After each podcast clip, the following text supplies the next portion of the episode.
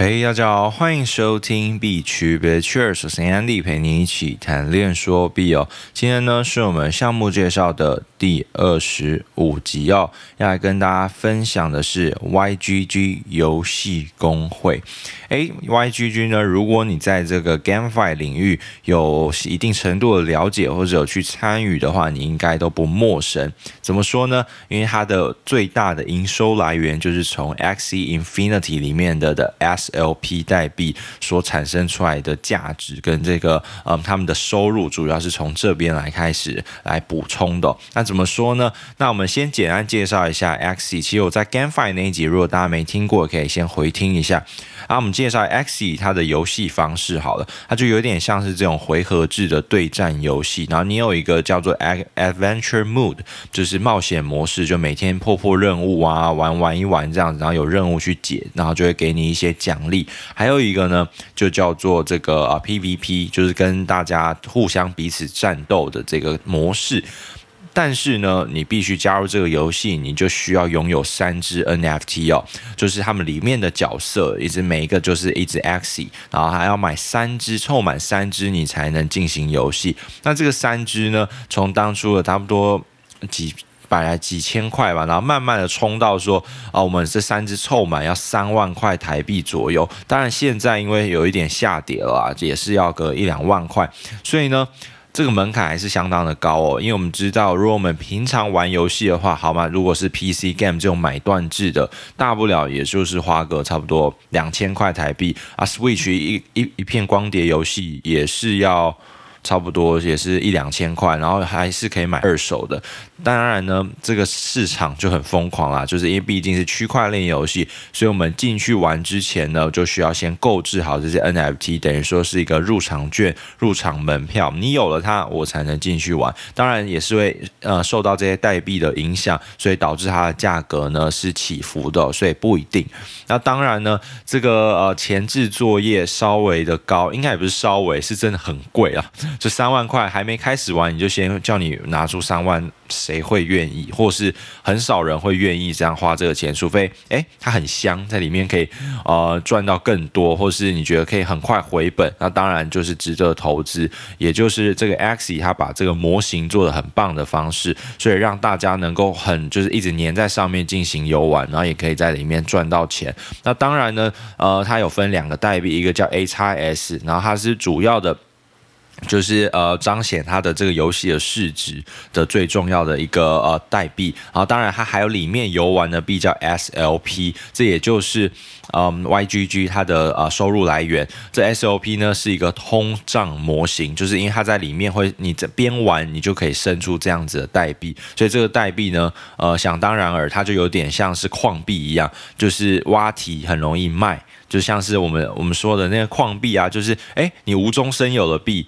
那你当然就是没有什么价值，你当然把它卖掉。但是你卖掉呢，它还是有一定的公允价在，所以你可以从中抽取到一些利润哦。所以呢，这就跟矿币有点像，会慢慢的下跌。所以呢，这个是一个通货膨胀的模型。然后，除非它有更多的价值。不过呢，它呃在创造这个代币的时候，就其实就已经先预先设定好这个大大致的概念。然后 AXS 呢才是一个上涨代币，然后才去彰显它的市值。然后不过它。里面游玩所产生出来的 SOP 呢，就是通胀的，所以一个通缩，一个通胀，所以彼此互相的去牵制哦，所以这也是这个游戏为什么能做到现在这么火红，甚至连 A16Z 等等的大公司都开始投入到这款游戏来去领投这个游戏，所以呢，它的这个价值还是有一个教科书式的啦，所以这个他们的。经济模型非常值得研究。好，这个说多了，然后我们再把它拉回到这个 YGG。那我们刚刚说啊，我将要玩这个游戏，我花这么多钱，那我就不想玩了。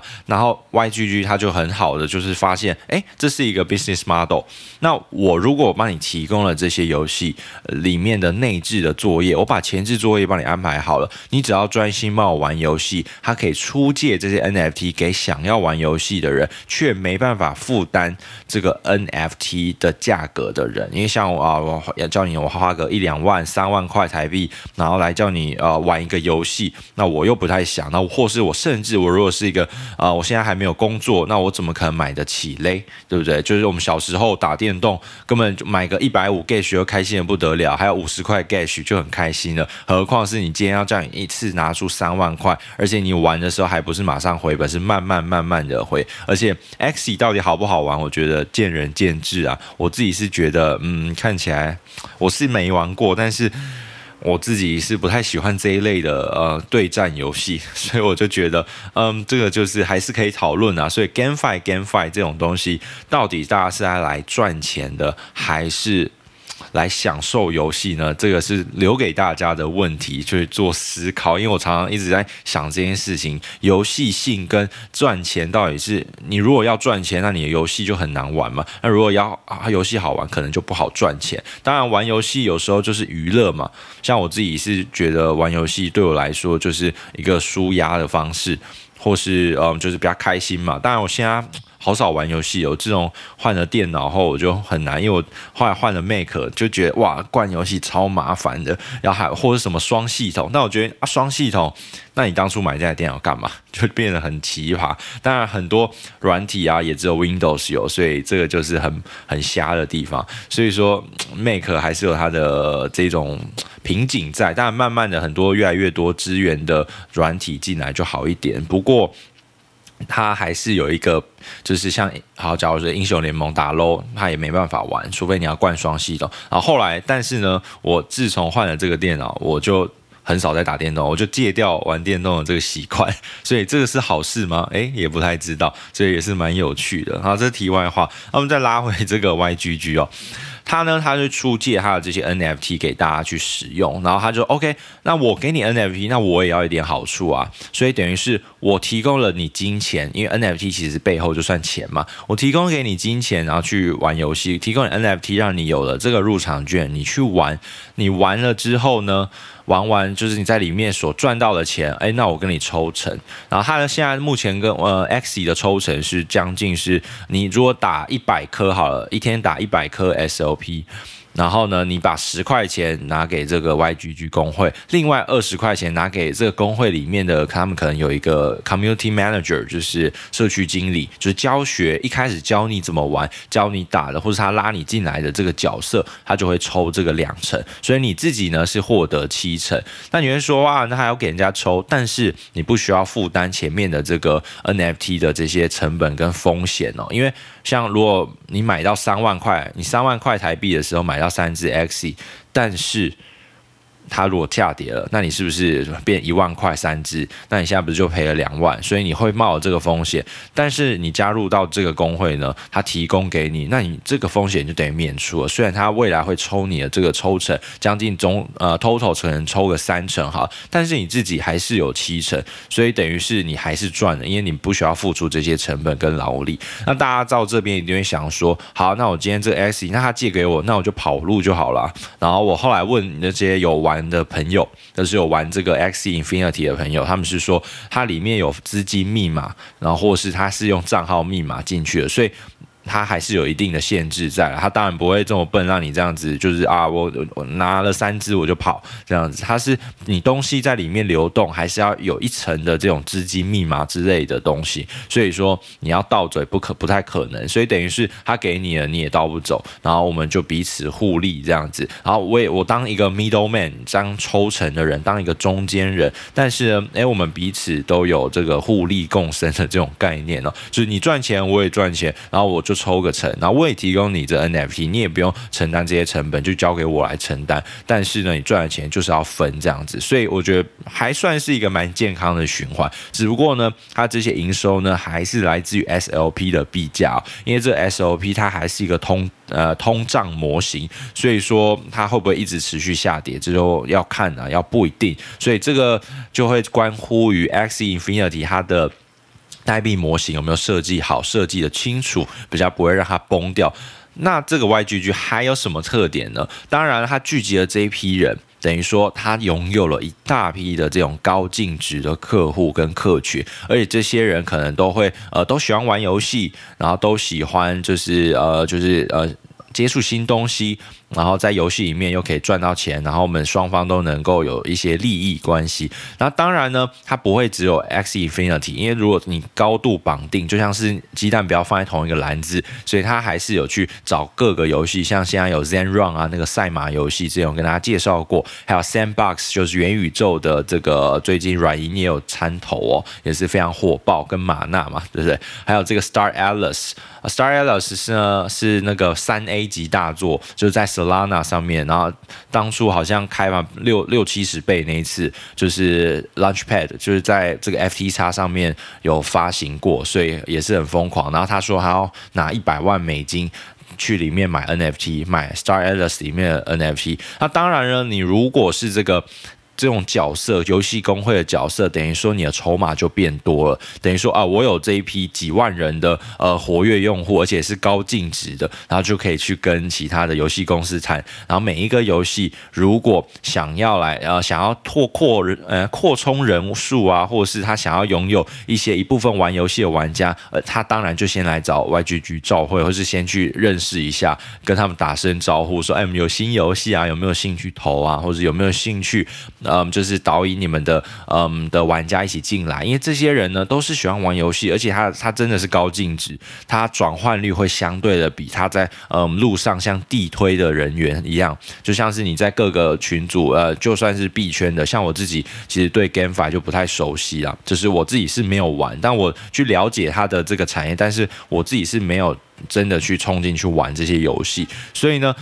那他在这个币圈群组打，那他的进他的这种客户呢，转换率就会相对比较低，可能百分之一、百分之二，因为会在币圈的人不一定玩游戏，但是他会玩游戏的，然后而且已经在其他的链游上面有在玩的话，那其实你推给他其他游戏，他会相对的更愿意去接受，跟更愿意去游玩。然后 YGG 呢，也可以去谈到一个相当嗯不错的一种方案啦，因为他就有筹码了嘛，这些人是我的筹码，那你要给我什么优会活动？然后我就可以，呃，你可能给我一些 NFT 啊，或是你让我用很便宜的方式，或是你让我进去你们的 private sale，到时候我就可以把我手上的这些资源一起导入到你们的游戏，而你们游戏也就有越来越多人玩，那当然经济循环产生，你们项目方也能够获得这些利益嘛，因为我们只要在那上面游玩，上面的这些资源啊，在里面的转动跟循环，一定就会最后还是会落到这个呃项目方，它还是会相对能够赚钱的地方嘛。所以呢，就是经济模型、经济模型、经济模型，这是对于一个 GameFi 要去产生炼油来说是一个很重要的一个角色，应该说占了一个很重要的比例了。那你会说，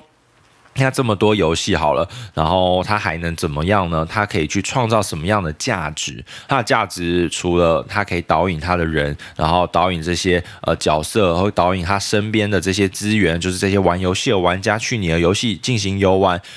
当然，它还是有像 Sandbox，它是有炒地皮，就它先预买了这些土地，未来这个土地也会有增值嘛。当然，它还不会不用抽呃不用抽这个土地增值税，因为它是虚拟土地，现在还没有人在管。所以说，像 Sandbox 啊，它的土地已经涨了几百几千倍了。所以说，它可以靠着这些角色去增加它的营收，增加营收呢，一样可能也是回馈到它的 YGG 啊、YGG 代币里面啊，或是这些手续费燃烧的机。要导引进来，然后让它未来呢，能够就是能让它的 YGG 代币的价值能够提升，因为终究还是要回归于它的这个代币嘛，不然它为什么要发行它的 YGG 代币？就是因为除了治理，它还有更多的收益的。